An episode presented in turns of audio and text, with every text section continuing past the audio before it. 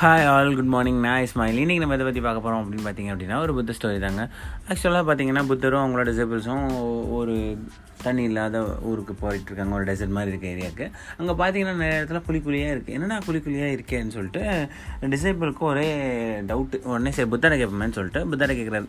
என்ன குருவே இங்கே இந்த ரோடு ஃபுல்லாக குழி குழியாக இருக்குது அப்படின்னோடனே புத்தர் சொல்கிறாரு இதுக்கு முன்னாடி யாரோ ஒருத்தவங்க தான் இந்த குழியை நோண்டிருப்பாங்க.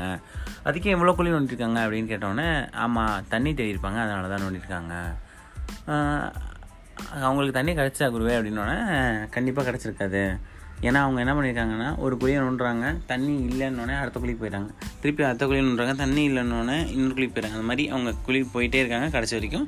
அவங்க இவ்வளோ ஹார்ட் ஒர்க் பண்ணியும் அவங்களுக்கு தண்ணி கிடச்சிருக்கவே கிடச்சிருக்காது அப்படின்னு சொல்கிறார் ஸோ எஸ் மக்களே நமக்கும் இதே தான் சொல்கிறாங்க ஸோ ஃபஸ்ட்டு விஷயம் வந்துட்டு நம்ம ஃபோக்கஸ்டாக இருக்கணும் நம்மளோட ஒர்க்கில் ஹண்ட்ரட் பர்சன்ட் என்ன ஒர்க்காக இருந்தாலும் சரி நான் ஒரு பிஸ்னஸ் பண்ணணும்னு சொன்னாலும் சரி நான் படிக்கிறவனாக இருந்தாலும் சரி நான் ஒர்க் பண்ணுறவனாலும் சரி நான் ஃபோக்கஸ்டாக இருக்கணும். செம்ம ஃபோக்கஸ்டாக இருக்கணும் ஒர்க்கில் செகண்ட் பார்த்தீங்க அப்படின்னா வந்துட்டு நான் ரொம்ப ரொம்ப ரொம்ப ரொம்ப என்னோடய ஃபீல்டில் சேஞ்ச் பண்ணாமல் கன்சிஸ்டன்சியாக இருக்கணும். அண்ட் பேஷண்ட் இருக்கணும். ரொம்ப முக்கியம் பேஷன்சி தான்.